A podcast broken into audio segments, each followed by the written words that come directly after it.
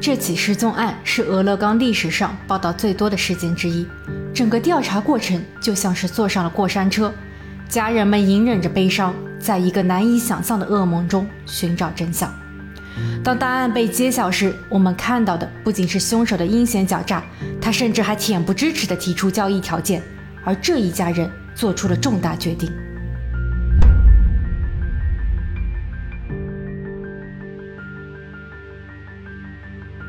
Hello，大家好，我是鬼灵异。案件开始前，请先记得订阅并打开边上的小铃铛，你将会看到精彩的案件以及人性最真实的一面。二零零四年五月二十四日，卡米在完成了一天的教学工作后，立马转换了角色。她是六个孩子的母亲，每天会在固定的时间与他们联系。当她给二女儿布鲁克通话时，接听电话的是布鲁克的弟弟。在与弟弟嘘寒问暖后，卡米说。你把电话给布鲁克吧，我想听听他的声音。弟弟有些犹豫，他紧张地说：“姐姐不见了。”卡米以为这只是孩子在开玩笑，他总是希望能够得到妈妈更多的关注，但弟弟却很认真地说：“警察就在身边。”卡米意识到这件事情并不简单，他立马驱车赶往了事发地俄勒冈科瓦利斯。一路上，他一直在默念经文，祈祷着这一切只是虚惊一场。他从大女儿这得知，最后一次见到布鲁克是在上午十点左右。布鲁克在完成了一学年的学业后，利用暑假前往了姐姐这。当时姐姐和姐夫正在管理一所名叫橡树公园的公寓，位于俄勒冈州立大学边。布鲁克说他会帮着姐姐清理公寓门口的灯柱。姐姐在嘱咐他注意安全后，自己便回了家准备午餐。但中午时分，当午餐已经就绪时，却久久的不见布鲁克回家。姐姐和姐夫来到公寓门口时，这里已经空无一人。姐夫看见了地上布鲁克的人字拖，一种恐慌的情绪油然而生。他立马拨通了警局的电话。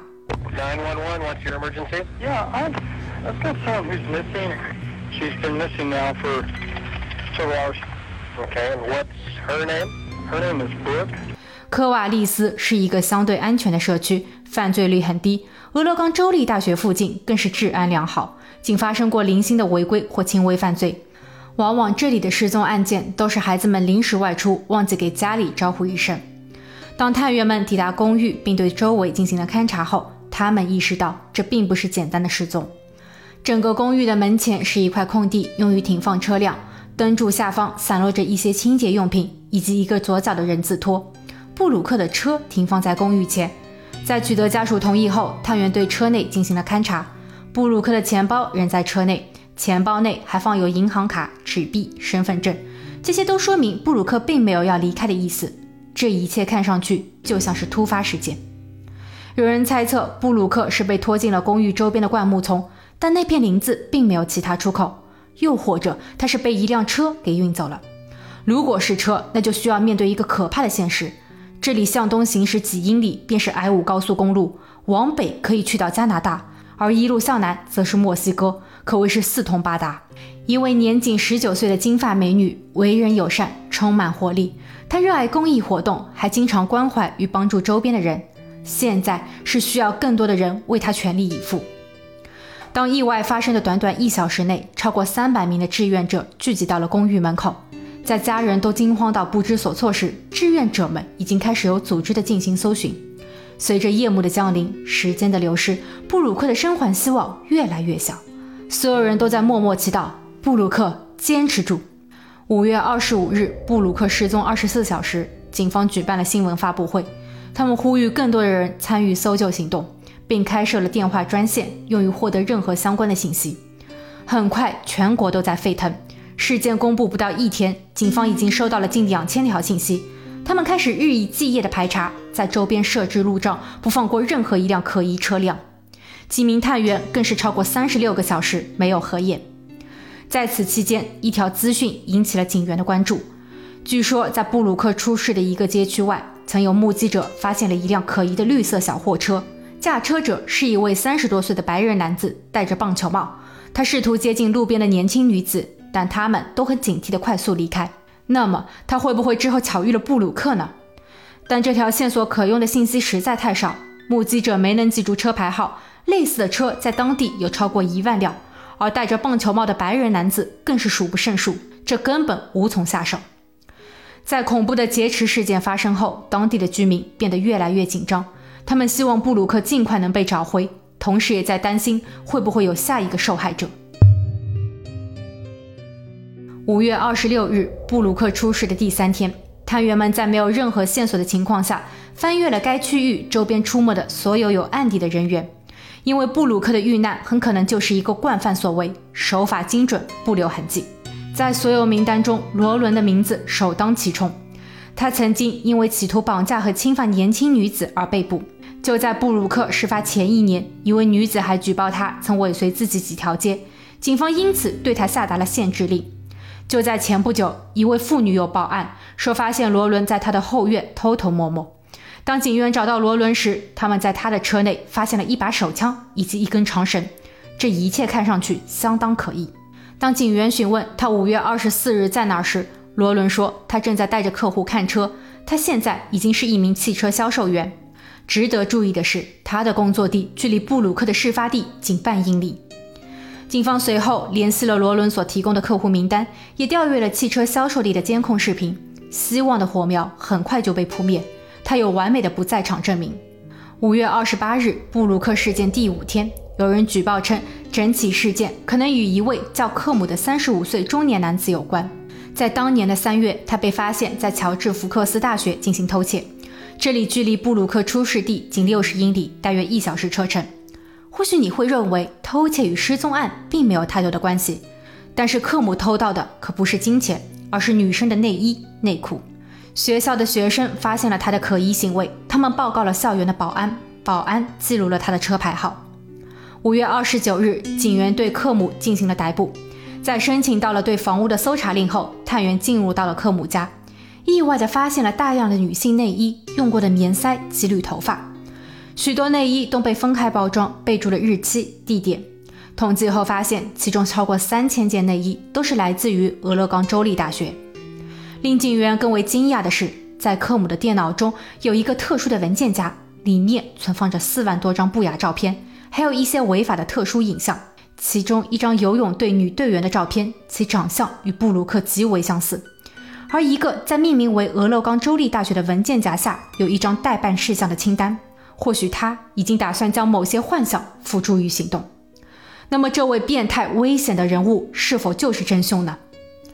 媒体在得到这一信息后的第一时间可谓是狂轰滥炸，他们将所有的矛头全部指向了这位古怪、令人毛骨悚然的人。但当警局审问时，无论探员如何施加压力，克姆始终坚持自己是被冤枉的。他说自己当天中午在距离布鲁克事发地九十英里外的波特兰，他还购买了电脑配件，自己能够提供十二点四十二分的消费记录。克姆的父母也站了出来，表示抗议。他们说儿子是一个精神病患者，警员无辜地将儿子与布鲁克的案件联系在一起是不公平的。警员也没能提供更多的证据证明其有作案的可能性。最终双方达成协议，克姆就多次的道歉行为被判十一年有期徒刑，州政府则需要赔偿克姆家人共计三十三万一千美元，因为不正当的指控已经令克姆及家人名誉受损。二零零四年六月初，布鲁克消失两周，警方已经搜索了超过四千英亩的土地，但没有任何的线索，他们不得不取消地面的搜救行动，但仍然保持专案组对案件进行后续跟进。二零零四年九月二十九日，布鲁克事件过去四个月，一位二十岁的女子在布鲁克出事地大约一个半街区的地方慢跑时被偷袭，幸好她随身携带着胡椒喷雾，得以逃脱。据被害人的描述以及群众所提供的线索，警员很快的就找到了作案人詹姆斯。詹姆斯在审讯中显得格外的紧张，他情绪很波动，而且对于五月二十四日自己的行迹也描述不清。他的一举一动似乎都在证明自己的嫌疑非常大，但随着案件的深入，依旧没能找到实质证据。詹姆斯说，他自己恐慌的原因是因为他不想让妻子知道自己犯下的恶行，因为自己在偷袭他人时，妻子正在医院生产。二零零四年十二月七日，警局收到了关于布鲁克失踪案的第四千四百六十七条举报，一个来自于一千四百英里外的同僚电话。一位新墨西哥州的探员称，在新墨西哥大学附近发生了一起恶性伤人事件。一位与布鲁克同年龄的俄罗斯交换生被劫持，还受到了侵犯。幸运的是，他趁劫匪不注意时逃离虎口。在急速奔跑后，受害人靠近了附近的餐厅，衣衫不整，略显狼狈。正在餐厅门口的达拉看见了他，他当时的身上只穿了条内裤。达拉打开了车门，让他上车。女子惊慌失措地说：“他就在后面。”达拉看向后方，他发现了凶手的车，凶手也正在虎视眈眈地望着这里。之后，凶手驾车离开。达拉把该女子送到了警局。根据他们的描述，警方在几小时内就将嫌疑人捕获。乔尔，三十八岁，曾是一名牧师，有着自己的家庭，但没有任何的担当。他有着很多不为人知的案底。当他被捕时，警员还发现他牵扯着另一个逮捕令。在俄勒冈的林肯，距离布鲁克出事地仅四十英里，不到一小时的车程。他因为多年前的一起醉酒驾车案需要上庭，但在零四年五月二十四日，他并没能出庭。他致电法院，表示自己正在科瓦利斯，说会晚一点时间抵达法院，但最终音讯全无。零四年五月二十四日，那不正是布鲁克案发当日吗？这一切似乎都在预示着什么。俄勒冈探员再一次翻阅了过往四千多条信息，最初那条最简单的举报内容，那辆绿色的小货车以及那一位戴着棒球帽的白人男性又一次被提起。他们尝试找到了当时看见卡车司机的两名年轻女子，并将多张照片平摊在了他们的面前。凭借着记忆，他们选出了乔尔。这么一来，乔尔在布鲁克出事的那段时间确实就在附近。当然，乔尔也很狡猾，他清楚。只要警方没有实质证据，自己不开口就能保全自我。二零零四年十二月十日，探员在取得了乔尔车辆的搜查令后，对汽车进行了检验。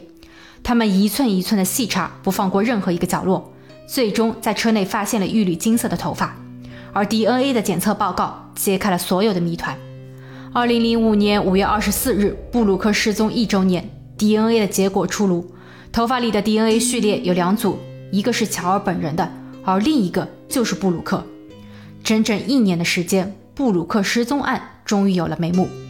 但关于布鲁克的最终下落，家人们害怕听到噩耗的同时，仍抱有一丝希望。